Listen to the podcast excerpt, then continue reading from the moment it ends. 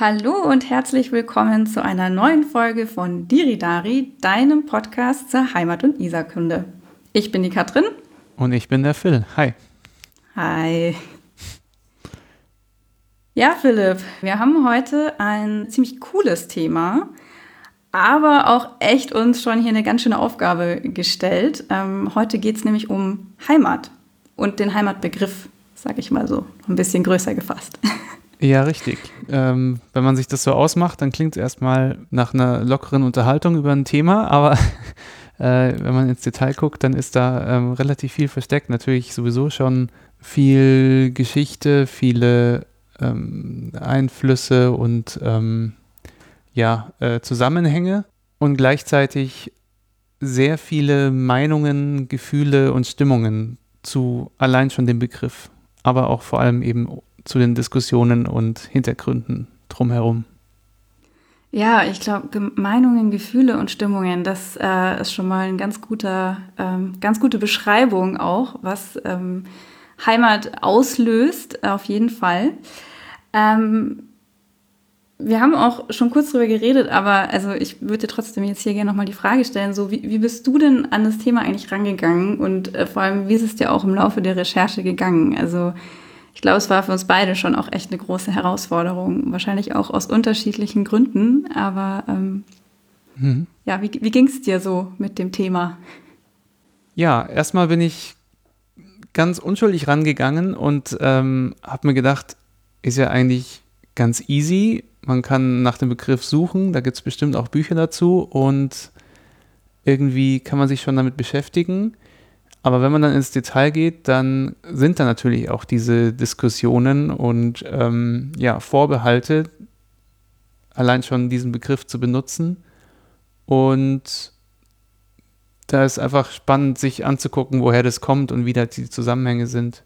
Also ich habe zur Vorbereitung ähm, selber so ein bisschen nachgedacht, was Heimat für mich ist und so weiter. Das so war erstmal die persönliche Vorbereitung und dann den am meisten Input hatte ich jetzt ähm, aus dem Buch Heimat, Geschichte eines Missverständnisses von Susanne Scharnowski.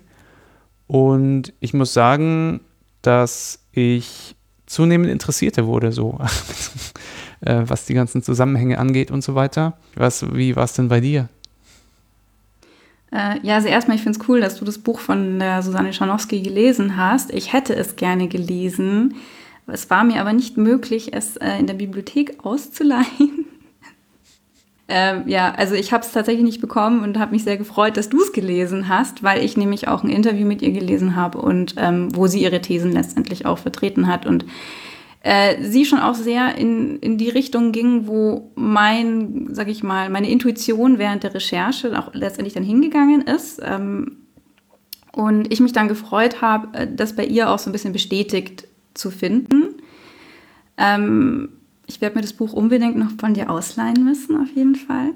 Äh, aber ja, wie ging es mir? Also ich bin auch, ähm, ich glaube, ich bin nicht ganz unbedarft reingegangen wie du, weil ich mich auch mit dem Begriff, glaube ich, schon ein bisschen länger zumindest so am Rand immer wieder beschäftigt habe. Also ich meine, ich weiß ja, also äh, für die Hörerinnen und Hörer, ich äh, habe ja auch mein Projekt Die Stadtflaneurin, äh, wo es mir darum geht, Münchnern und Münchnerinnen äh, die eigene Geschichte auch näher zu bringen. Und da kommst du natürlich unweigerlich irgendwie mit dem Heimatbegriff immer wieder äh, in Kontakt. Und ich habe selber gemerkt, dass ich da oft rumeier, sage ich jetzt mal. Also ich benutze den Begriff auch ganz bewusst nicht. Ähm, da wird es auch, wir werden auch sehen, wieso.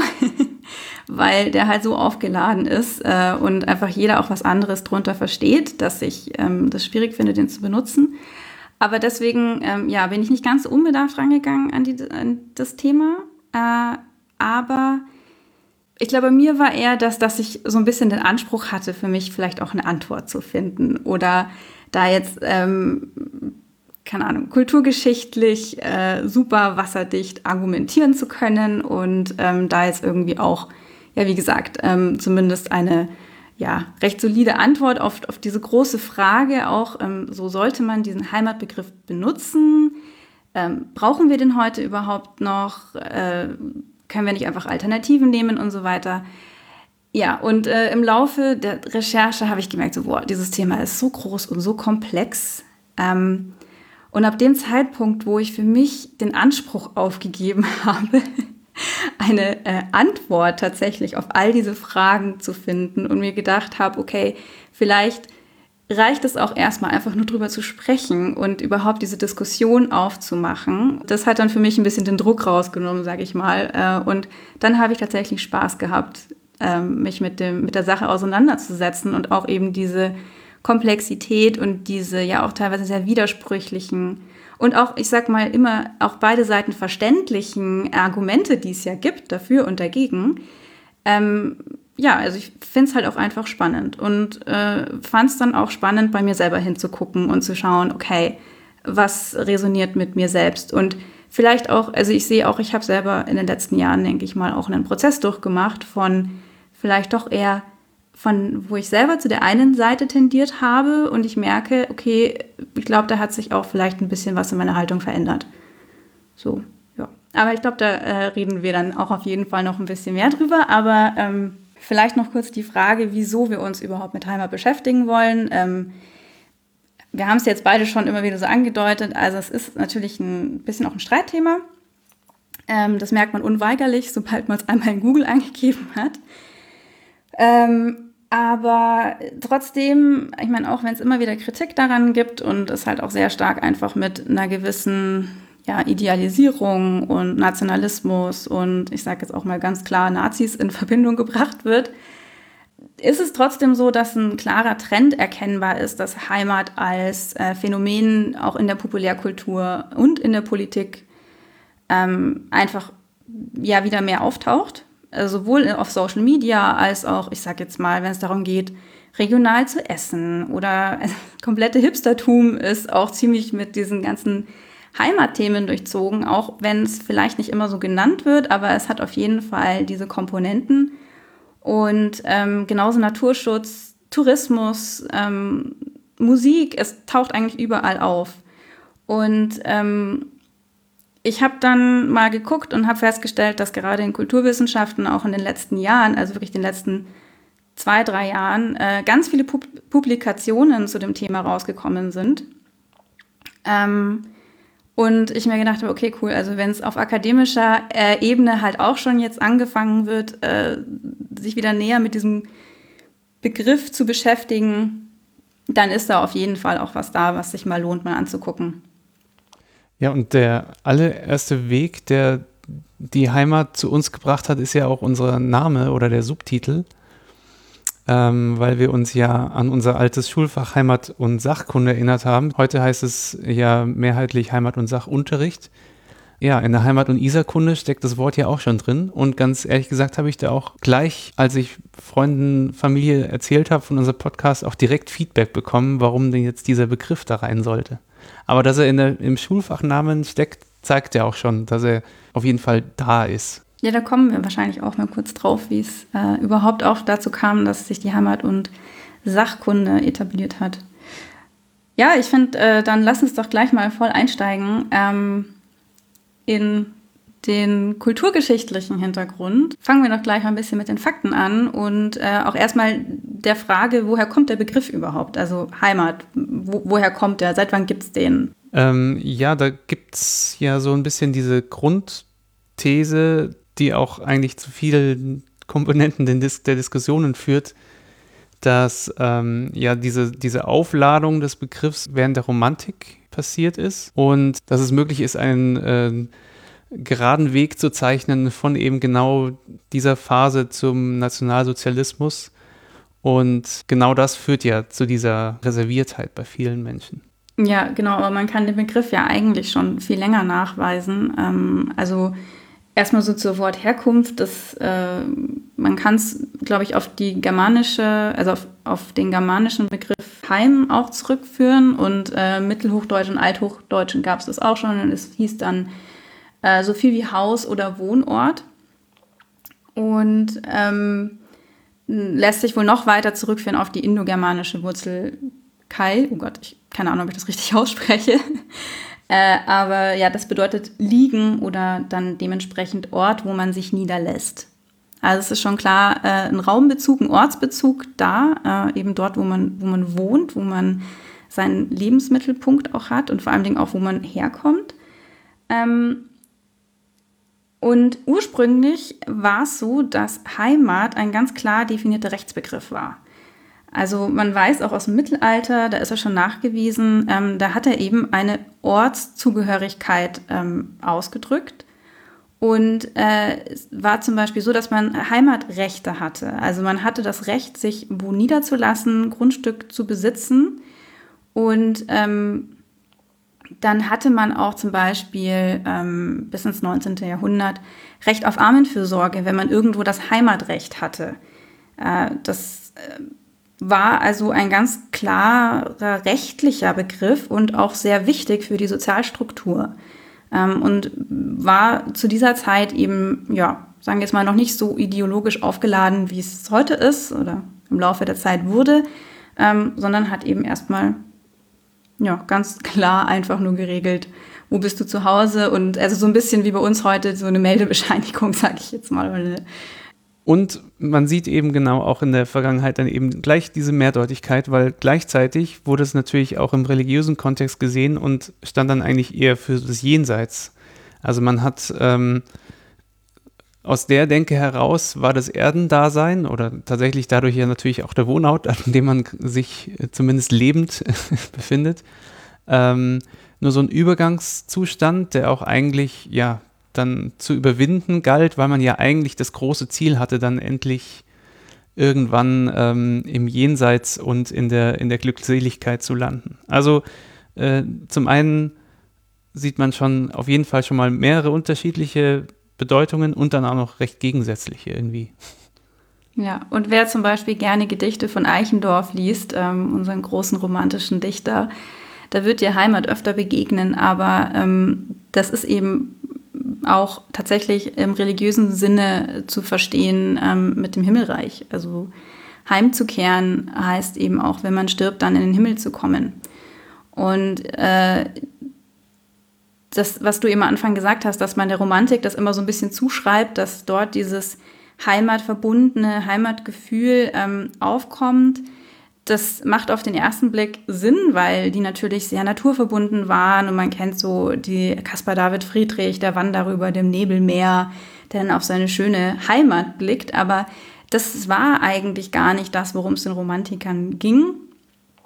Ähm, was ja die äh, Schanowski auch äh, sagt, ist, dass sie meint, ja, in der Romantik ging es eigentlich immer eher so ein bisschen darum, wegzukommen von zu Hause, in die Ferne zu schweifen. Und ähm, also es war gar also man konnte eigentlich gar nicht erwarten, von zu Hause wegzugehen, wer auch, keine Ahnung, das Leben eines Taugenichts zum Beispiel gelesen hat. So, da geht es ja einfach nur weg und über die Alpen und nach Italien. Insofern ist halt dieser, dieser Heimatbegriff äh, bei den Romantikern auch ein bisschen ja, missverstanden worden, könnte man so sagen. Aber nichtsdestotrotz, deswegen hat es nicht lange gedauert. Ähm, Im 19. Jahrhundert dann kam halt die Industrialisierung und damit natürlich auch die Bedrohung dieses, äh, sage ich mal, Lebensortes, den man kannte. Natur wurde verändert. Also man hat äh, vorher Natur als etwas Gottgegebenes gesehen, was auch nicht zu mh, mm, zu bändigen war und man musste sich der Natur unterwerfen und mit Beginn der Industrialisierung hat man gemerkt, okay, wir können uns die Natur untertan machen. Man hat es zumindest versucht. Wir haben da jetzt zum Beispiel in unserer ISA-Folge auch drüber gesprochen, dass die ISA ja ähm, als äh, ziemlich unberechenbarer Wildwasserfluss, man hat dann versucht, die zu bändigen und hat sie in Kanäle gezwängt und ähm, nutzbar gemacht. Und äh, da ist natürlich dann auch eine gewisse Bewegung entstanden, die ähm, gesagt hat, ja, unsere schöne Heimat, unsere schöne Natur wird zerstört. Und äh, das ist dann so eine Gegenbewegung eben zu dieser ja, Industrialisierung und ähm, Zerstörung sozusagen der Natur und der Heimat geworden. Ja, und zusätzlich war natürlich diese Bändigung der, der Natur ja auch eine Bedrohung letztlich für den einzelnen Menschen wenn man nämlich aus irgendwelchen Gründen nicht diese Entwicklung mitmachen konnte und sozusagen auch davon profitieren konnte oder sich dahin weiterentwickeln konnte. Also gerade auch Bauern und so weiter hatten dann natürlich ähm, das Nachsehen in dieser Entwicklung und ähm, haben da sicher auch irgendwie Halt gesucht. Ja, und waren dann auch teilweise eben gezwungen, äh, in die Städte abzuwandern, ähm, haben dann eben dort neue Stellen in den Fabriken bekommen und das war dann halt, die Städte sind ja im 19. Jahrhundert unglaublich schnell angewachsen, ähm, die sind nicht hinterhergekommen mit äh, auch der Bereitstellung von, ich sag mal, den ähm, Infrastrukturen und es war dann häufig ein ziemlich elendes Leben und man ist dann äh, eigentlich, man ist in der Hoffnung vom Land weggegangen, dass es in der Stadt besser wird, aber man ist häufig vom Regen in die Traufe geraten und hat dann auch diesen Blick zurück ähm, in die Heimat, in das idyllische Landleben, ins Dorfleben gerichtet und es war halt so ein, ja, so ein Sehnsuchtsort und so ein Gegenentwurf zu dem, was man als Realität letztendlich in der Stadt ähm, und in ja, diesen industrialisierten Städten, Fabriken und so weiter erlebt hat. Wohin man den Blick auch gerichtet hat, ist ja nach Amerika. Und ähm, das stellt Schanowski eben auch ähm, recht schön dar, dass ähm, diese Auswanderungswellen auf beiden Seiten zu der Formung dieses Begriffs oder dass der Begriff auch insofern auf beiden Seiten interessant war, weil natürlich hat man so Aspekte, dass man sieht, man kann sich die Heimat auch so ein bisschen wählen, weil man halt sagen kann, ich möchte jetzt äh, auswandern und ich suche mein Glück woanders sozusagen. Und gleichzeitig hat man aber auch ähm, Entwicklungen, wie dass Leute sich wiederum zurücksehnen oder auch äh, gibt es ja diese Geschichten, dass dann teilweise Leute so halb ihre Dörfer versucht haben nachzubauen, weil sie sich ja einfach nur gedacht haben, ich will das Gleiche nur noch irgendwie schöner und woanders. Und ähm, ja, also das, das spielt auch nochmal damit rein. Das finde ich auch ganz interessant.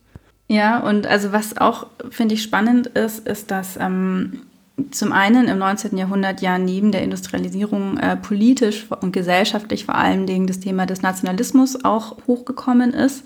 Da haben wir auch letzte Folge schon ein bisschen drüber gesprochen. Ähm, also in der Folge der Französischen Revolution ist ja die Idee des Nationalstaats äh, über ganz Europa geschwappt. Und ähm, es hat dann ja, also es gab dann die Bewegung ähm, der deutschen Nation. Also vorher war Deutschland ja einfach so ein Fleckenteppich aus ganz vielen kleinen ähm, Fürstentümern und ganz mini kleinen Staaten und äh, sehr auf Regionalität ähm, basierend. Und es gab halt dann diese, äh, sozusagen das, das Deutsch-Römische Reich, das quasi als dieser große Staatenbund dieses Fleckenteppichs drüber gesetzt war. Und ähm, man äh, vor allen Dingen auch die Studentenbewegung des Vormärz und so, die, die hatten dann die Idee, eben nach auf französischem Vorbild äh, eine Demokratie zu errichten und eben ein Nationalstaat zu werden. Und dieses Deutschtum ist dann in der Zeit erstarkt. Ähm, und natürlich hat der Heimatbegriff dann dort auch eine Rolle gespielt. Aber was spannend ist, ist, dass er noch nicht so ähm, geprägt wurde, wie man das jetzt vielleicht meint. Okay, wurde für eben dieses Großdeutschland benutzt, von dem man geträumt hat, dass es übrigens nicht gab bis 1871, bis dann das äh, Kaiserreich gegründet wurde, ähm, sondern man hat sich dann noch viel mehr auf die Regionalität äh, bezogen. Und somit war dieser regionale Heimatbegriff auch ein gewisser Gegenentwurf oder so ein bisschen so eine Gegenbewegung auch gegen diese Gleichmacherei eines deutschen Nationalstaats oder äh, eines deutschen Nationalismus. Man hat sozusagen die regionalen Unterschiede betont. Ähm, und diese Entwicklung äh, dauert so ungefähr bis im ja, so Ersten Weltkrieg an. Und dann musste natürlich äh, ideologisch ein ähm, deutsches Gemeinschaftsgefühl nochmal äh, gestärkt werden, weil man ja gemeinsam sozusagen als Deutschland in den Krieg gezogen ist. Und da hat dann der Heimatbegriff, wurde umgedeutet und hat an diesem Regionalbezug äh, verloren. Und es hat sich dann immer weiter aufgeschaukelt, bis es dann letztendlich natürlich in den 30er Jahren ähm, unter den Nationalsozialisten sein Extrem gefunden hat. Und dort dann natürlich auch in den Sumpf aus Ideologie und äh, also in diesen Sumpf aus Ideologie gezogen wurde und zum Kampfge Kampfbegriff auch umdefiniert wurde. Und äh, dieser, also der Heimatbegriff wurde gerade halt unter den Nationalsozialisten dann auch immer mehr aus diesem regionalen Bezugsrahmen gelöst und äh, mit, der, mit einer allgemeinen Volksgemeinschaft assoziiert. Dieser Begriff von Heimat hat dann das Individuum dazu gezwungen, sich den Zielen der ähm, Volksgemeinschaft auch unterzuordnen. Äh, und während dem Zweiten Weltkrieg ist das dann immer stärker auch äh, instrumentalisiert worden. Und ähm, ja, wir haben alle schon mal von der Blut- und Bodenideologie gehört, was natürlich dann sehr stark äh, ja eben diesen Heimatbegriff instrumentalisiert hat. Und man hat dann auch diese Begriffe benutzt. Also man hat gesagt Heimat, Urlaub äh, und Front und Heimat und Grüße von der Front an die Heimat. Also man hat dann sehr stark mit diesen Gegensätzen auch gearbeitet. Ähm, man hat natürlich eine Heimat geschaffen, die aber nur für äh, ein ja, deutsch-arisches Volk Heimat war und wo aber auch ganz klar definiert war, wer dazu gehört und wer nicht. Und alle anderen waren außen und haben nicht dazu gehört und mussten im Extremfall vernichtet werden diese Gleichsetzung von Heimat und Nation, Vaterland und so weiter, die hat trotzdem ja schon äh, dann auch zum Ersten Weltkrieg schon angefangen so.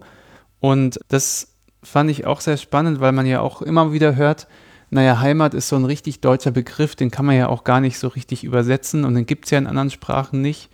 Das höre ich auch in, in der Art, dass man sagt, naja, ist schon komisch, dass wir Deutschen gerade so ein Wort haben, so. Aber tragischerweise ähm, ist das eigentlich genau so ein Argument damals gewesen, dass man gesagt hat, nur, nur Deutsche können, ähm, haben eine wirkliche Vorstellung von Heimat und die anderen haben den Begriff gar nicht so richtig oder äh, wollen eh weg oder, oder wie auch immer. Ja, das, äh, klar, das spielt ja total in diese Idee ähm, eines deutschen Nationaltums rein, dass man, also wir sind deutsch und wir sind so und so und die anderen sind anders wie wir. Ähm, und das ist ja auch so die, sag ich mal, Kritik an äh, auch diesen deutschen Nationalismus oder überhaupt den Nationalismus, der ja im 19. Jahrhundert überall in Europa geherrscht hat, dass es ja keine offene Form von, okay, wir sind ein Nationalstaat und ähm, wir sind aber irgendwie auch offen für alle anderen, sondern es war ja ein sehr starkes auf sich selbst beziehen und ähm, auch eine ganz, ganz krasse Abgrenzung von den Nachbarn und von allen anderen und auch ein Gefühl von Überlegenheit. Ähm, und was du da ansprichst mit, naja, diesen Heimat, also nur wir Deutschen haben eine wahre Heimat und das ist ja so dieses, ähm, wir sind ja, also es ist doch so schön, deutsch zu sein. Und ähm, wir wollen gar nichts anderes sein. Und es ist bei uns sowieso besser als bei allen anderen. Ähm, und ich glaube, also man muss auch ganz klar verstehen, dass das tatsächlich äh, einfach in einer Zeit entstanden ist, als man aus einem Agrarzeitalter in das industrielle Zeitalter übergegangen ist. Und das ist natürlich eine so krasse Umwälzung gewesen von gesellschaftlichen Strukturen, von Natur, von Technik, ähm, von den, also auch diesen Sozialstrukturen, die man kannte. Ähm, Menschen haben, ja, wir haben gerade schon drüber gesprochen, Bauern haben ihre kompletten Existenzen verloren, weil sie nicht ähm, bestehen konnten in dieser neuen Welt, mussten sich neue Arbeitsplätze suchen. Ähm, und es war beängstigend. Und man hat natürlich nach etwas gesucht, was einem Halt gibt. Es war einfach eine extrem ähm, aufrüttelnde, schwierige Zeit. Äh, und das, das muss man auch immer verstehen, wenn man quasi über diesen, diese Nationalbewegung, die eben im 19. Jahrhundert entstanden ist und woraus dann natürlich diese schrecklichen Ereignisse wie der Erste Weltkrieg und dann später noch der Zweite Weltkrieg entstehen konnten, die sind ja nicht aus dem luftleeren Raum entstanden. Es gab ja auch einen Grund. Äh, und das, also ich, ich finde das, weil ich das so betone, also ich finde es unglaublich wichtig, dass man sich das immer wieder bewusst macht, ähm, wieso solche Dinge entstehen und dass es, ähm, dass da einfach grundlegende menschliche und psychische Bedürfnisse dahinter stehen. Und die Leute hatten Angst, es war große Unsicherheit und sie haben nach etwas gesucht, was ihnen Halt gegeben hat. Es ist immer leicht, aus der Rückschau drauf zu gucken und zu sagen, so, ja, gut, ähm, waren hier alle dann halt hier die Oberdeutschen und super nationalistisch unterwegs und so, ja. Es hat ihnen halt ein Gefühl von Sicherheit gegeben und ähm, Halt also das ist mir irgendwie immer wichtig, das auch ein bisschen äh, ja, zu vermitteln. Ja, und dass sich da aber ein Switch stattgefunden hat in der Benutzung des Begriffs, ähm, sieht man auch, das arbeitet die Schanowski auch so ein bisschen raus, in diesem Widerspruch zwischen Heimat und einem Ort und im Gegensatz dazu dieser, ähm, zu diesem Bestreben, sich weiter auszubreiten und das ist eben genau dieser Knackpunkt, ähm, dass man angefangen hat, die Heimat eben eigentlich so ein bisschen auch loszulösen und eher eben diese Gleichsetzung mit dem, mit dem Volk zu machen und zu sagen, ähm, die Zusammenhörigkeit kommt aus dem Volk heraus und dieses Volk hat zu wenig Platz und es muss sich jetzt ausbreiten. Also da hat schon so eine Aushöhlung auch stattgefunden, was diesen Ortsbezug Genau, also der Begriff wurde natürlich instrumentalisiert dann letztendlich, oder dieses Gefühl wurde benutzt, um äh, bestimmte territoriale politische Interessen zu verfolgen. Ähm, und das ist ja leider eigentlich in jeder Gesellschaft so, dass es halt gewisse Ängste gibt, die dann ähm, zu bestimmten gesellschaftlichen Phänomenen führen. Und die werden dann natürlich gerne von Leuten, die äh, da, sag ich mal, ein Machtpotenzial sehen, und das würde ich jetzt mal sagen, ist heutzutage nicht anders, wenn man sich eine AfD anschaut, die halt einfach in gewissen ähm, Spektren ihre Wähler fischt, weil sie über Angst und über ähm, ja mit diesen Unsicherheiten ähm, spielen und darüber halt ja dann mit sehr vermeintlich einfachen und klaren Antworten ähm, diese Ängste bedienen. Ähm, und das war natürlich vor beim Ersten Weltkrieg und beim Zweiten Weltkrieg nicht so viel anders. Gut, ähm, Nationalsozialismus hat das Ganze eine Perversion erreicht, die ähm, ja, um, also unbeschreiblich ist natürlich. Aber genau, also gerade so im 19. Jahrhundert und so ähm, ist auf jeden Fall halt aus dieser Unsicherheit heraus entstanden.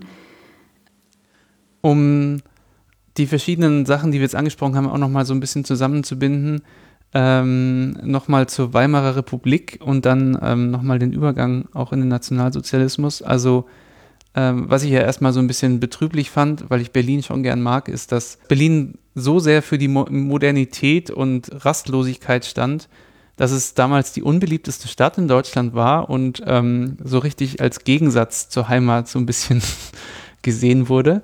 Das fand ich irgendwie ganz äh, interessant und betrüblich zugleich.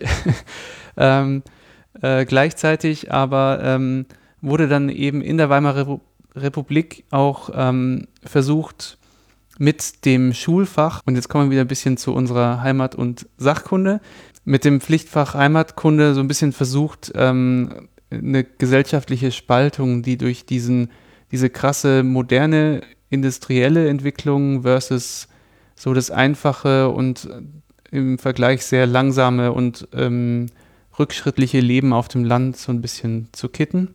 Und wenn man den Faden der Heimatkunde jetzt so ein bisschen verfolgt, dann kann man eben sehen, dass die Nationalsozialisten 1937 mit einem Erlass erwirkt haben, dass die Heimatkunde weiterhin besteht, aber eben weniger ortsbezogen und mehr mit Betonung auf Stamm, Volk und letztlich ja auch dann den Führer ähm, stattfinden soll. Also auch da sieht man eigentlich, dass der Begriff Heimat und, und äh, die, die Besprechung dessen wirklich auch umgedeutet oder instrumentalisiert wurde von den Nationalsozialisten. Ja, und eben immer, also von dieser ursprünglichen Bedeutung von es ist dort, wo mein Haus wohnt, hin zu, äh, also oder dann über dieses Regionale, ähm, über das Deutsche und dann halt tatsächlich im Nationalsozialismus in diese absolute Metaebene von deutsche Herrenrasse und Volk und äh, Hitler und unser Führer umgedeutet wurde. Also was für eine krasse Begriffsgeschichte oder was für eine Wandlung auch dieser Begriff letztendlich durchgemacht hat. Ähm, und ich finde es aber auch sehr spannend zu sehen, was dann nach dem Krieg passiert ist, nachdem dann, also in den 40er Jahren Deutschland erstmal sich wieder so ein bisschen sammeln musste und irgendwie gucken, was ihm da passiert ist. Äh, und in den 50er Jahren hat man dann ja irgendwie so dieses gemeinschaftliche Trauma versucht irgendwie erstmal zu vergessen und sich nicht mehr damit zu beschäftigen. Und hat dann natürlich auch dieses Bedürfnis nach einer heilen Welt und einem Idyll irgendwo auch wieder in dieser Heimat gesucht. Und ähm, so als ganz beliebtes Beispiel wird dann ja auch dieses Heimat, äh, das Genre des Heimatfilms genannt. Und wir alle sehen ja zu unserem inneren Auge ein äh, nettes Mädel mit blonden Zöpfen ähm, in ihrem rosa Kleidchen über blühende Wiesen hüpfen. Ähm, obwohl die äh, Susanne Schanowski da ja, glaube ich, auch sagt, ähm, wenn ich das richtig äh, gesehen habe, ähm, dass das gar nicht alles so verkitscht war in diesen, also schon verkitscht, aber ähm, dass sie eben auch so Themen wie natürlich Flüchtlinge und ähm, so diese verlorene Heimat und sowas auch thematisiert hat, weil das darf man ja auch nicht vergessen, dass ja auch nach dem oder durch den Zweiten Weltkrieg ähm, sehr viele Vertriebene ja auch nach Deutschland gekommen sind. Und da eben dieses Flücht, diese Flüchtlingsthematik und diese Frage nach, wo ist eigentlich unsere Heimat?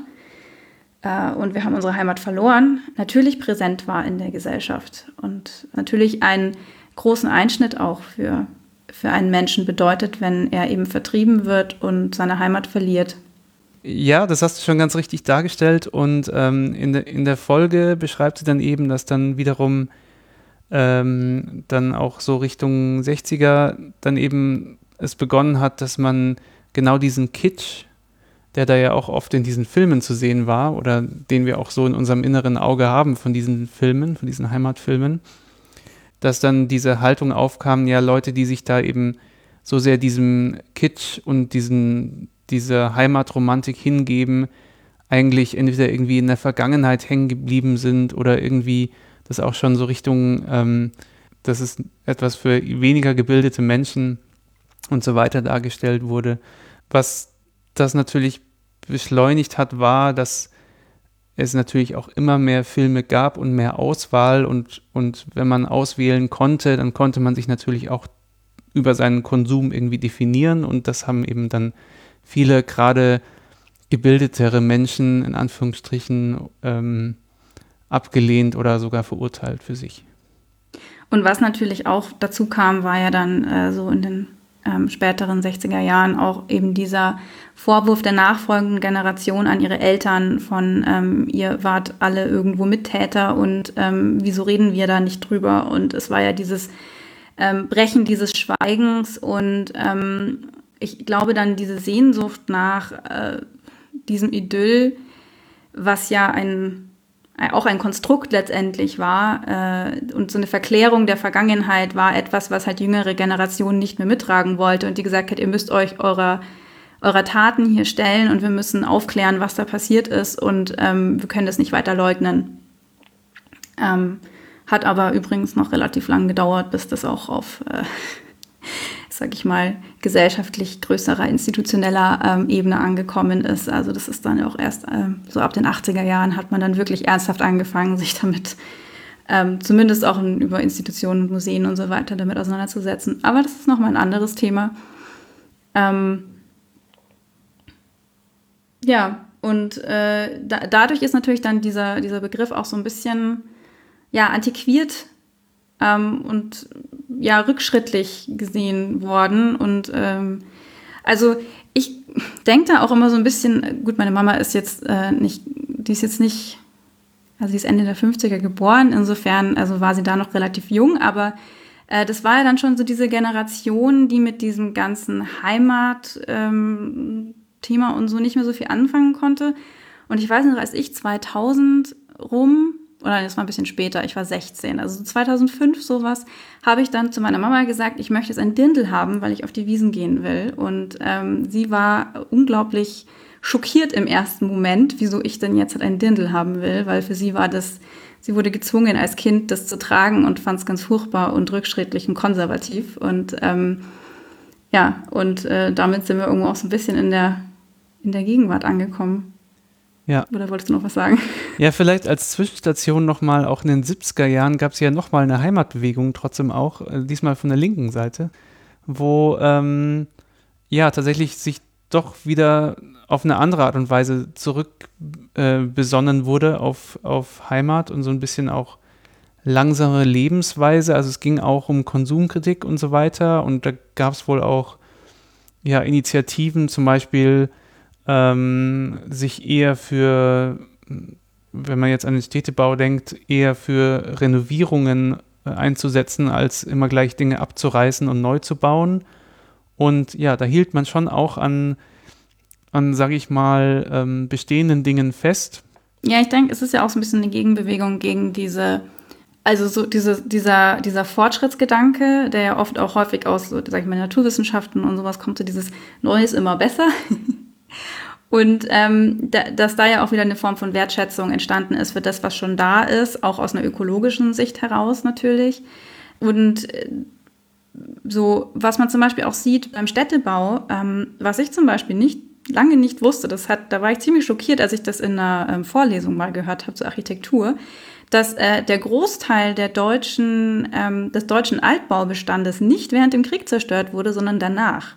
Dass man danach angefangen hat, die alten Bauten abzureißen und dann diese unglaublich hässlichen Plattenbaumonster hingesetzt hat, die wir heute alle unglaublich hässlich finden ähm, und uns fragen, wann man jemals sowas irgendwie bauen konnte. Aber es war halt in diesem ja, Zuge von modern und ähm, eben weg von diesem, von diesem Alten und man hat es als konservativ und rückschrittlich gesehen.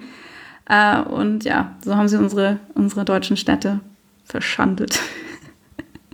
ähm, ja, aber dann ist eben auch dieses Bewusstsein dafür gekommen, sehr, dass, okay, man kann ja auch das erhalten, was da ist und ähm, dass man da eben auch viel zerstört, ähm, wenn man immer alles neu macht.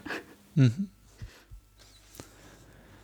Aber man merkt schon so, jetzt hat, ähm, fängt schon an, so ein bisschen granularer zu werden und dass sich da irgendwie sehr viele verschiedene ähm, Aspekte auch jetzt rauskristallisieren. Also zum einen Denkmalschutz, ähm, auch irgendwie so, sag ich mal, ähm, Kulturerbe, Naturschutz, ähm, Regionalität, ähm, das sind, sind ja alles irgendwie Bereiche, die immer irgendwie wieder an der Heimat kratzen oder an diesem Heimatbegriff. Und ich glaube, das ist auch so ein bisschen die Problematik, die, die es dann ausmacht, sich jetzt in der jüngeren Zeit ähm, mit dem Begriff auseinanderzusetzen, weil er so viele verschiedene Facetten und Aspekte hat, dass, dass man da eben gar nicht jetzt irgendwie so einen generellen Anspruch haben kann, da alles abzudecken.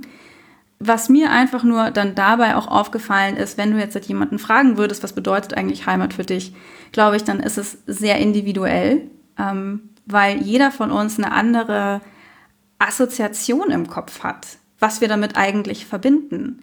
Der eine verbindet wahrscheinlich dann Naturschutz damit ähm, und die andere denkt dann eben sofort an, ja, hier ähm, so Nationalsozialismus und äh, der dritte denkt dann halt irgendwie an seine Oma und äh, das Haus am See, das man damals hatte und die schöne Kindheit und so. Und ja, ich glaube, das macht es heute so schwierig, sich mit diesem Begriff auseinanderzusetzen, weil, weil er halt so viele verschiedene Bedeutungsebenen hat und ja, unglaublich komplex geworden ist.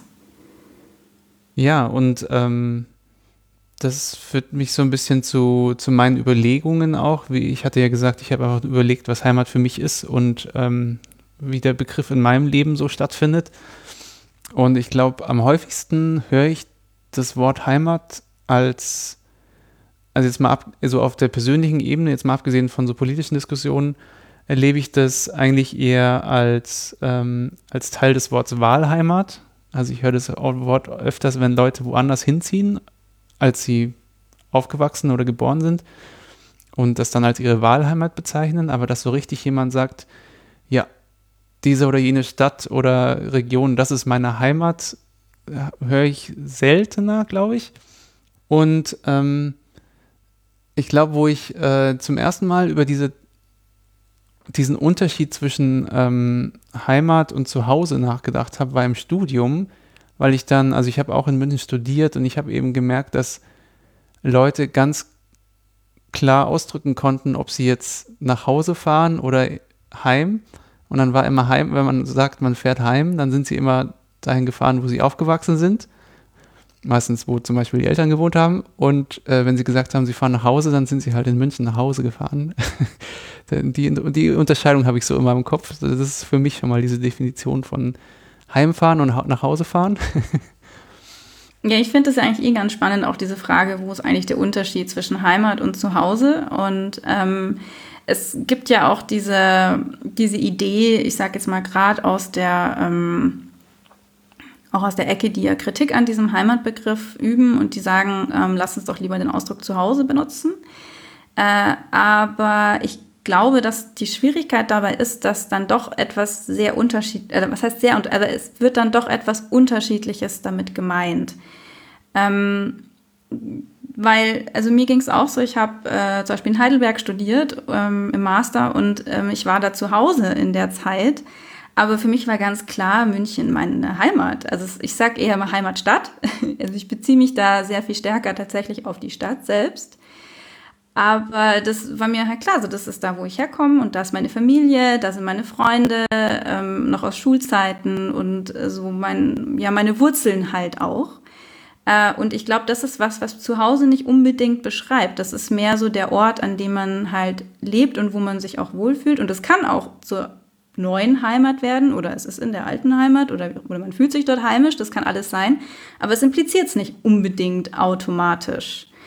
Und ähm, ja, das fand ich irgendwie ganz spannend. Äh, und äh, gerade so dieses Thema mit Studium und, und Weggehen, ich glaube, das ist in, ähm, ja, wahrscheinlich auch unserer Generation oder halt, ja, unserer Generation und die Fonds natürlich auch, so dieses Phänomen, dass man zum Studieren dann auch irgendwie nochmal in eine andere Stadt oder sogar ein anderes Land geht und sich dann mit diesem Heimatbegriff oder dieser, dieser Ab, also ähm, dem nicht in der Heimat sein auf einmal konfrontiert sieht und äh, es gibt ja auch diese Idee von, dass ähm, einem Heimat dann äh, quasi erst zum Begriff wird, wenn sie nicht mehr da ist und sie manifestiert sich dann ja auch ein Stück weit im Heimweh.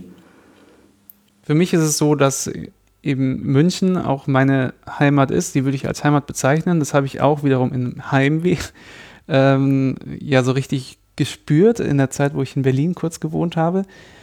Und wiederum zu der Frage, wie fühlt man sich mit dem Begriff Heimat oder was bedeutet das eigentlich für einen? Also ich habe kein Problem, trotz dieser Überladung des Begriffs München meine Heimat zu nennen.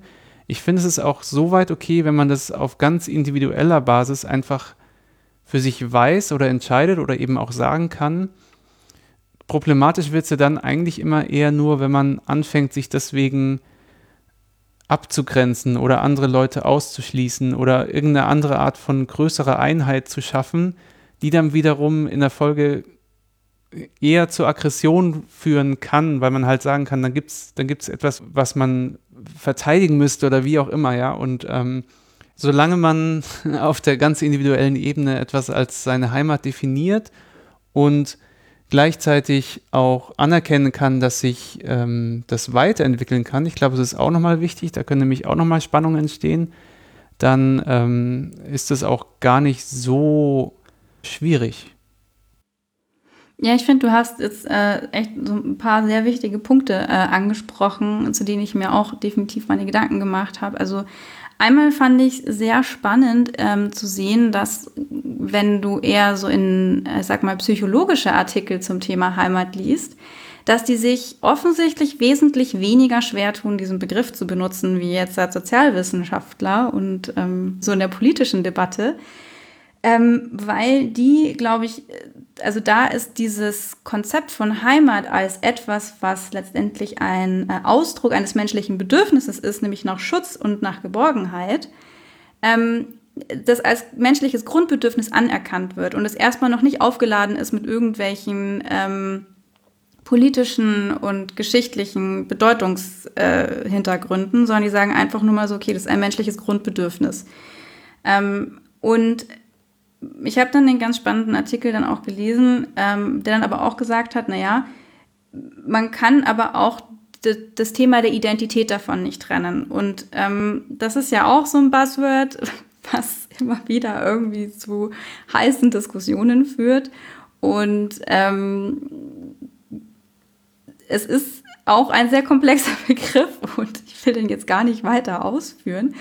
Aber ich glaube trotzdem, man kann nicht über Heimat sprechen, ohne auch dieses Thema einmal angeschnitten zu haben. Es hat auch ein Stück weit mit Identität zu tun. Ähm, und ich fand es eben spannend, diesen Artikel zu lesen. Ähm, ich kann noch mal nachschauen, von wem der war, dann können wir ihn auch in die Shownotes reinpacken. Äh, dass der eben gesagt hat, das Problem in der heutigen Zeit ist ja, wir leben in der Umbruchzeit und ähm, wir haben extrem schnelle Veränderungen ähm, in unserem Leben. Wir haben eine Globalisierung, Digitalisierung, Migration, wir haben einen Klimawandel. Und ähm, auch im Privaten sind viel mehr Umbrüche drinnen. Also es ist so, dass auch selbst in der Kindheit zum Beispiel viel häufiger ähm, sich Dinge verändern. Wir ziehen häufiger um als früher. Wir haben keine Jobsituationen, wo du weißt, boah, ich fange da jetzt an und da bin ich jetzt für die nächsten 50 Jahre in dieser Firma, sondern es ist normal, dass man alle zwei, drei äh, Jahre seinen Job wechselt oder umzieht. Phil, du weißt, wovon ich spreche. Mist, erwischt. ähm, ja, und das aber halt sich auch so, so kleine Sozialstrukturen, die früher über Kirche und über die Dorfgemeinschaft und so weiter definiert waren, sich heute in einer sehr verstädterten und digitalisierten Welt ähm, halt einfach aufgelöst haben und dadurch äh, sich viele Leute nicht mehr richtig beheimatet fühlen. Ich fand irgendwie diesen Ausdruck schön, der hat ihn benutzt, so wir fühlen uns nicht mehr in unseren Wohngemeinden und Familien beheimatet und dass daraus eine Vereinsamung auch entsteht und dass man dann sozusagen im Außen auch nach einer gewissen Identität sucht, die man in sich selber nicht mehr finden kann. Ähm, und das ist natürlich eine sehr, ähm, sage ich jetzt mal, psychologischer Ansatz zu sagen, so naja, es geht ja auch darum, die innere Identität wiederzufinden und sie dann nicht im Außen suchen zu müssen. Ähm, und das, das ist für mich eben auch so dieses, dass ich sage, die Antwort darauf kann nicht sein, äh, in einem volksbezogenen Heimatbegriff für sich eine Form von Identität zu finden. Das, äh, die vor allen Dingen dann eben diese Grenze zieht und sagt, so, wir sind deutsch, ihr seid's nicht, ihr gehört ja nicht rein, ihr gehört nicht zu uns ähm, was halt eine sehr häufige Reaktion aus Unsicherheit und Verunsicherung ist, dass man dann Angst bekommt und eben das auf etwas außen projiziert und darin dann die Gefahr sieht und sich dann auf einen sehr abgeschotteten Heimatbegriff bezieht. Und ähm, mit diesem Heimatbegriff habe ich auch ein Problem. Mhm, ja. Also das sage ich auch ganz klar. Das ist jetzt nichts, wo ich sage, so, ja, yeah, geil, da, da, das, damit kann ich mich identifizieren. Und ich finde, das sollte auch nicht der Anspruch sein, dass, dass wir diesen Heimatbegriff jetzt ähm, als okay ansehen oder ähm, als erstrebenswert. Darum, darum geht es mir irgendwie überhaupt nicht. Und den anderen Punkt, den du angesprochen hast mit diesem, äh, mit der Veränderung äh, des, also der Heimat, ähm, finde ich auch total wichtig, dass das nicht statisches sein muss, also dass es auch was sein kann, was sich mit der Zeit eben ja in eine bestimmte Richtung entwickelt. Man persönlich, aber auch die Welt um einen herum. Und äh, dieses die, diese Hoffnung, dass irgendwie die Welt stillsteht oder dass alles wieder so wird wie früher und dann wird irgendwie alles gut und so, das ist halt einfach nicht realistisch und ähm, ich finde auch nicht erstrebenswert. Und äh, ich glaube, es ist halt einfach irgendwie wichtig, da auch immer eine Balance zu finden zwischen wie viel Fortschritt und wie viel Stabilität braucht man. Ähm, und ich denke auch natürlich zu einer ähm, offenen Gesellschaft gehören auch, sage ich mal, Grenzen. Das ist ja eigentlich in jeder, also wenn wir mal das als eine Form von vielleicht auch Bindung ansehen oder wie eine Beziehung ansehen. In einer Beziehung brauchst du auch Grenzen, damit du selbst sozusagen ähm, deine eigene Identität leben kannst, aber auch offen sein kannst für anderes. Und je gefestigter du in dir selber bist, desto offener kannst du auch anderen und Fremden gegenüber sein. Ähm, und ich glaube ehrlich gesagt, dass das darauf irgendwo auch zurückzuführen ist. So je, je ähm, sage ich mal, beständiger ich in meiner eigenen Verwurzelung bin und in meiner eigenen ähm, Identität von wer bin ich vielleicht auch in diesem in diesem Konstrukt von Gesellschaft, in diesem Kollektiv, wo sehe ich mich da drinnen, ähm, dann muss ich nicht Angst haben, dass mir das irgendjemand wegnimmt oder dass es irgendwie sich verändert oder dass es, dass ich es nicht mehr wiedererkenne, ähm, weil ich da irgendwie mehr Selbstsicherheit habe. Ja, und ähm, gerade auch bezogen auf diese Offenheit, das ist auch wirklich, wie ich auch mit meiner Heimat umgehen will. Also es ist auch eine der Motivationen äh, für mich, diesen Podcast zu starten, zu sagen, hey, ähm, ich, ich bin Münchner, ich könnte es auch als Nicht-Münchner machen, sicherlich, könnte ich mich genauso gut damit beschäftigen. Aber ja, ich, ähm, ich sehe eben München als meine Heimat und ich, ich finde es spannend, mich da weiter damit zu beschäftigen, wie München zu dem geworden ist, ähm, äh, was es jetzt ist. Und es eben auch mit und für andere Leute ähm, zu erkunden ähm, ich kann mich da eben dran erinnern, dass ich auch schon, als ich ähm, in meinem ersten Job war, ähm, in einem Team war, wo ich der einzige Münchner war und habe ich auch schon angefangen, so kleine Newsletter zu schreiben, jede Woche einen Fun Fact über irgendeine Sache in München, wo sie jetzt mal spazieren gehen könnten. Und ähm, ja, das ist für mich eben auch ein Aspekt, dass ich eben ähm, dadurch, dass ich hier verwurzelt bin, und eben schon mehr weiß als jetzt vielleicht jemand, der gerade hergezogen ist, dass ich das auch teilen kann. Genau. Und also ist, da sind wir jetzt vielleicht wieder beim Thema Kitsch.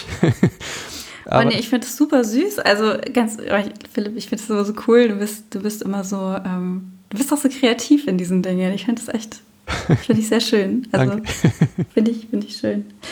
Ja, aber also genau, ich meine, wie gesagt, äh, die Stadtflaneurin macht ja im Prinzip auch was Ähnliches. Ähm, mir geht es ja auch immer ein bisschen darum, ähm, ein allgemeines Verständnis für, für Geschichte und auch unsere Kultur ähm, zu vermitteln. Und mit Kultur meine ich auch äh, die Summe aller Lebensäußerungen, äh, die in einer Gesellschaft entstehen. Also äh, das ähm, bitte jetzt nicht missverstehen in dem, wie, wie manche ähm, AfD-Mitglieder Kultur definieren. Also ähm, tatsächlich im Sinne, wie auch in Kulturwissenschaften und so weiter darüber gesprochen wird, dass es eben ein von Menschen ähm, erzeugte Gebilde gibt, die auch der Natur gegenüberstehen. Wir sind nun mal Kulturwesen. Und äh, die sind natürlich Ausdruck unserer Gesellschaft, unseres Lebens. Und wir werden dadurch geprägt. Also wir sind in, irgendwo sozialisiert, ähm, in einem Kollektiv, in einer Gesellschaft und das hinterlässt Spuren bei jedem Menschen. Und äh, sich damit auseinanderzusetzen, um auch zu verstehen, wer man selber ist oder besser zu verstehen, vielleicht wenn man selber ist, auch über diese kulturelle Zugehörigkeit und Identität, die wir alle haben. Ähm, ich bin der Meinung, man kommt da auch nicht drum herum, wenn man ähm, ein reflektiertes Verständnis von unserer Welt haben will, aber eben auch von sich selbst. Und ähm, wieso ist es überhaupt wichtig, dass wir in einer Demokratie leben? Wieso ist es überhaupt wichtig, dass wir Freiheitsrechte haben, dass wir Grundrechte haben? All diese Dinge, ähm, die sind nicht im luftleeren Raum entstanden. Und ich finde das sehr, sehr wichtig, dass man sich damit auseinandersetzt. Und ähm, da kommen wir jetzt nochmal auf den Heimat- und Sachkundeunterricht zurück, weil ich denke, sich mit diesen sehr abstrakten Themen ja auch auseinanderzusetzen, und das ist ja auch so ein bisschen mein Ansatz, fällt halt leichter, wenn man einen lokalen Bezugspunkt hat. Also wenn man was hat, mit dem man was anfangen kann. Und äh, das ist ja auch ein bisschen meine Idee, dass ich sage, okay, was können wir denn in der Stadt, in unserem Leben, in unserem alltäglichen Leben hier auch irgendwie in, in München jetzt spezifisch sehen. Das gilt aber natürlich für jede andere Stadt ähm, auch. Äh, was, was können wir da sehen, was uns was über unsere eigene Geschichte, unsere eigene Gesellschaft und auch ein Stück weit unsere Identität dadurch vermittelt. Und genau die gleiche Idee hatte man eben im 19. Jahrhundert auch, als man angefangen hat, ähm, über Heimat Wissen zu vermitteln. Man hat sich gedacht, okay, ähm, wir würden gerne Naturwissenschaften und sowas mehr äh, ins generelle ähm, Bewusstsein bringen. Wie können wir die Leute dazu bringen?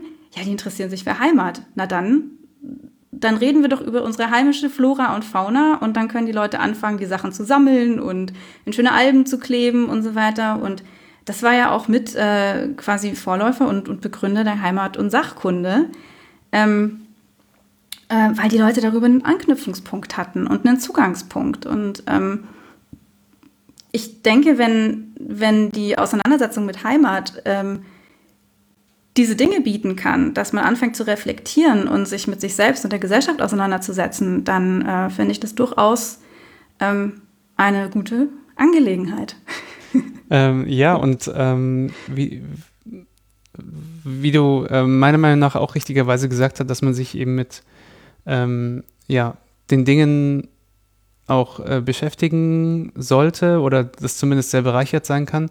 Es ist im Prinzip jetzt auch nochmal der Bogen, den auch ähm, Scharnowski in ihrem Buch spannt, um das jetzt nochmal äh, ähm, abschließend zu erwähnen. Wenn euch das Thema ähm, interessiert, dann ist das Buch äh, eine wärmste Empfehlung von mir. Was wir jetzt vielleicht noch gar nicht so sehr angesprochen haben, ähm, was aber auch nochmal ein Riesenthema ist und was ich deswegen jetzt nur noch mal kurz erwähnen möchte, ist ja auch diese Frage nach, okay, schön und gut, jetzt sieht jeder irgendwie in Heimat was anderes und klar, es gibt diese ähm, sehr rechtsaußen Aufladung des Begriffs, von dem man irgendwie nicht will und so.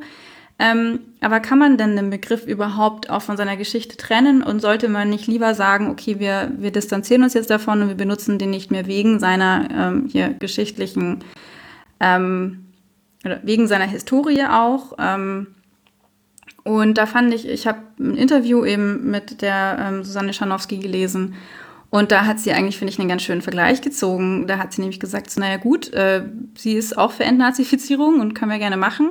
Aber dann können wir doch als nächstes auch gleich mal die Autobahnen verbieten, weil die war das größte Prestigeobjekt ähm, überhaupt. Und die Urlaubsreise können wir dann auch sein lassen, weil das haben nämlich die Nazis auch pro propagiert, dass man ähm, hier irgendwie ähm, Familienurlaub und so weiter macht.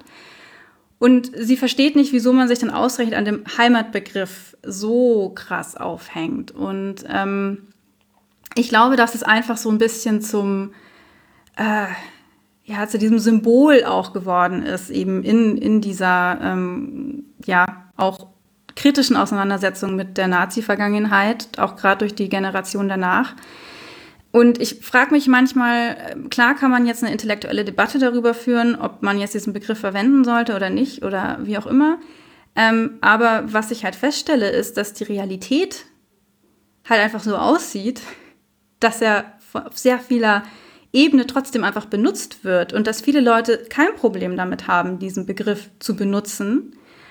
Und ähm, ich mir halt denke, so, naja, manchmal kann man natürlich intellektuell darüber debattieren, aber wenn halt eine bestimmte Realität sich in eine gewisse Richtung ähm, entwickelt, ähm, dann muss man das natürlich nicht kritiklos hinnehmen, auf keinen Fall. Und das wird ja auch nicht gemacht.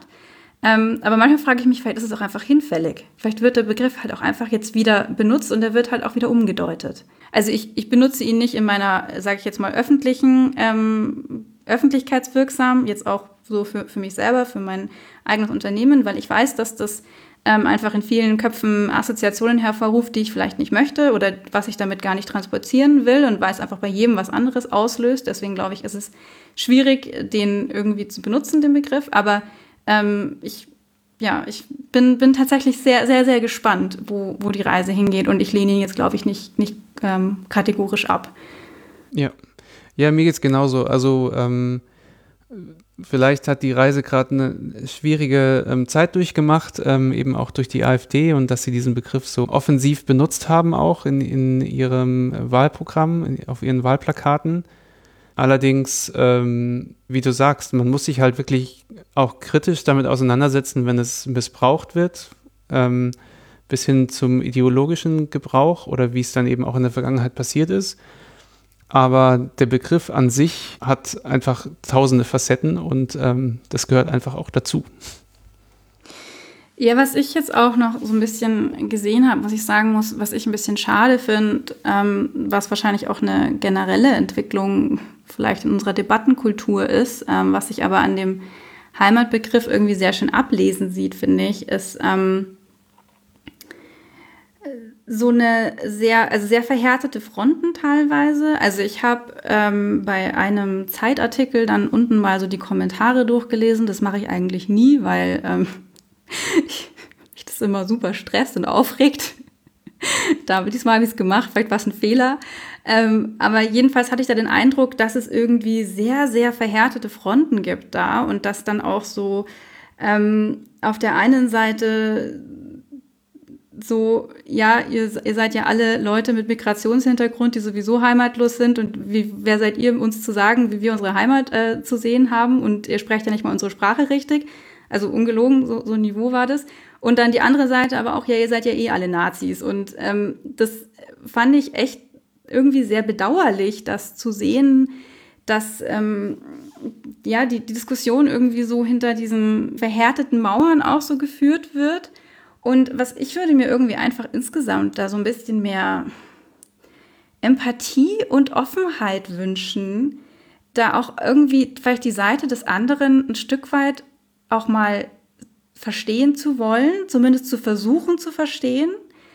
Und ähm, ich finde, es ist halt genauso leicht, irgendwie auf in, linksintellektuelle Ebene ähm, immer gleich die ähm, Nazi-Keule rauszuholen und ähm, irgendwie dann auch von, von oben da herabzublicken und ähm, wie wir gesehen haben, sie haben letztendlich ihre eigenen Heimatkonzepte, sie nennen es halt nur anders.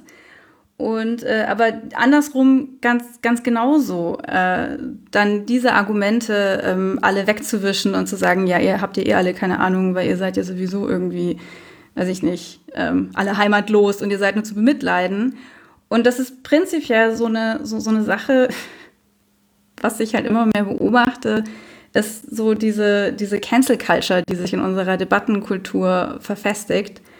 Und ähm, ich finde das einfach insgesamt eine gefährliche Entwicklung. Und es ist mir an dem Heimatbegriff jetzt einfach noch mal mehr aufgefallen. Ich glaube, es ist so eine generelle Sache, die ich irgendwie sehr bedenklich ähm, sehe. Und ich würde mir irgendwie wünschen, dass man da vielleicht ein bisschen ähm, ja, empathischer auch miteinander umgehen würde in dieser ganzen Diskussion. Und das wäre irgendwie was, was ich mir wünschen würde, tatsächlich. Ähm, ja, das geht mir genauso. Und ähm, deswegen finde ich es toll, dass wir uns äh, den Begriff näher angeschaut haben und ähm, hoffentlich auch für diejenigen, die, die, ähm, die den Begriff sehr kritisch sehen, auch ähm, dargestellt haben, dass wir ähm, sozusagen diese, diesen negativen Teil oder diese, diese, diesen kritischen Aspekt sehen und, und als solchen akzeptieren, aber dass es eben auch noch andere Aspekte gibt, die da reinspielen. Ja, und ich finde es auch absolut legitim, wenn sich dann jemand dafür entscheidet zu sagen, nein, ich möchte diesen Begriff nicht verwenden. Ähm, und ähm, aber genauso möchte ich jemanden sein, ähm, ja, seine Verbundenheit zur Heimat oder sein, sein, sein Bedürfnis, dieses Gefühl auch für sich zu haben oder dieses Konzept in seinem Leben zu haben, möchte ich den Leuten auch nicht, auch nicht abstreiten. Ja, und ich glaube, es ist am Ende einfach sehr individuell, was, was jeder selber dann auch damit für sich irgendwie daraus macht. Und ich glaube, denke wie mit den meisten Dingen. Es ist wichtig, dass man dann halt anderen irgendwie nicht diese, diese Idee aufzwingt. Aber ich glaube, das ist auch so ein generelles Ding. Ja, auf jeden Fall. Okay. Ähm, damit, glaube ich, kommen wir für heute zum Ende mit dieser Folge. Und nachdem wir uns jetzt so viel damit beschäftigt haben und jetzt auch eben darüber unterhalten haben, interessiert uns natürlich auch, was ihr dazu denkt, wie ihr das wahrnehmt ob ihr mit einem ähm, flauen Magen diese Folge angeklickt habt oder irgendwie dachtet, ach ja, cool, interessant oder äh, wie ihr zu dem Thema steht. Und deswegen freuen wir uns, wenn ihr uns ähm, entweder auf Social Media oder in Kommentaren auf unserer Webseite oder sogar als Audiokommentar eine Botschaft hinterlasst. Darüber freuen wir uns sehr. Ja, da sind wir jetzt auch am Ende und natürlich gibt es wie immer eine Hausaufgabe. Was ist hm. unser nächstes Thema, Phil? Wir haben uns gedacht, jetzt, wo wir echt schon gefühlt Ewigkeiten Winter haben, ähm, beschäftigen wir uns mal mit der nächsten coolen Jahreszeit, nämlich dem Frühling. Ja, weil auch wenn es auf den ersten Blick vielleicht gar nicht so scheint, aber äh, wir beschäftigen uns ja auch einfach mit der Stadt und ähm, auch mit dem Stadtleben und wie sie sich im Laufe der Zeit verändert hat. Und wir haben ja schon gerade darüber gesprochen, wie Kultur ähm, uns auch als Gesellschaft prägt und sich das natürlich auch zeigt in ähm, unserem Leben und eben in dem, was man auch in der Stadt dann letztendlich sieht, in unserer Umgebung. Ähm, und Jahreszeiten haben natürlich einen großen Einfluss auf das städtische Leben und wie sich das äh, gewandelt hat von ja, dem Mittelalter so bis heute, wie die Jahreszeiten auch das Leben geprägt und ähm, mitgestaltet und bestimmt haben. Darum geht es in unserer nächsten Folge. Sehr cool. Und hoffentlich, wir können es nicht versprechen, wir können es nicht beeinflussen. Hoffentlich habt ihr dann auch die ersten schönen warmen Sonnenstrahlen wieder, um die, diese nächste Folge zu genießen. Bis dahin freuen wir uns, wenn ihr uns, äh, wie gesagt, ähm, einen Audiokommentar oder irgendeine andere Nachricht zukommen lassen lasst über E-Mail, über unsere verschiedenen Social-Media-Kanäle. Dort könnt ihr uns natürlich auch gerne folgen unter diridari.fm zu finden äh, oder auf unserer Website www.diridari.fm. Und ich habe es ja schon ein paar Mal erwähnt, ich habe noch mein Projekt der Stadtflaneurin. Da freue ich mich natürlich auch, wenn ihr bei mir vorbeischaut, sowohl auf Social Media, vor allem auf Instagram bisher, äh, und natürlich meine Website www.stadtflaneurin.de. Da schreibe ich in meinem Blog auch ganz viel über Kultur, Geschichte ähm, und unsere schöne Stadt München. Ich freue mich, wenn ihr vorbeischaut oder euch zum Beispiel in meinem Newsletter anmeldet. Ja, kann ich auch von meiner Seite nur wärmstens empfehlen. Ähm, es ist immer wieder eine Freude, die Artikel von Katrin zu lesen. Das musst du jetzt sagen. Vielen Dank fürs Zuhören und bis zum nächsten Mal. Bis zum nächsten Mal.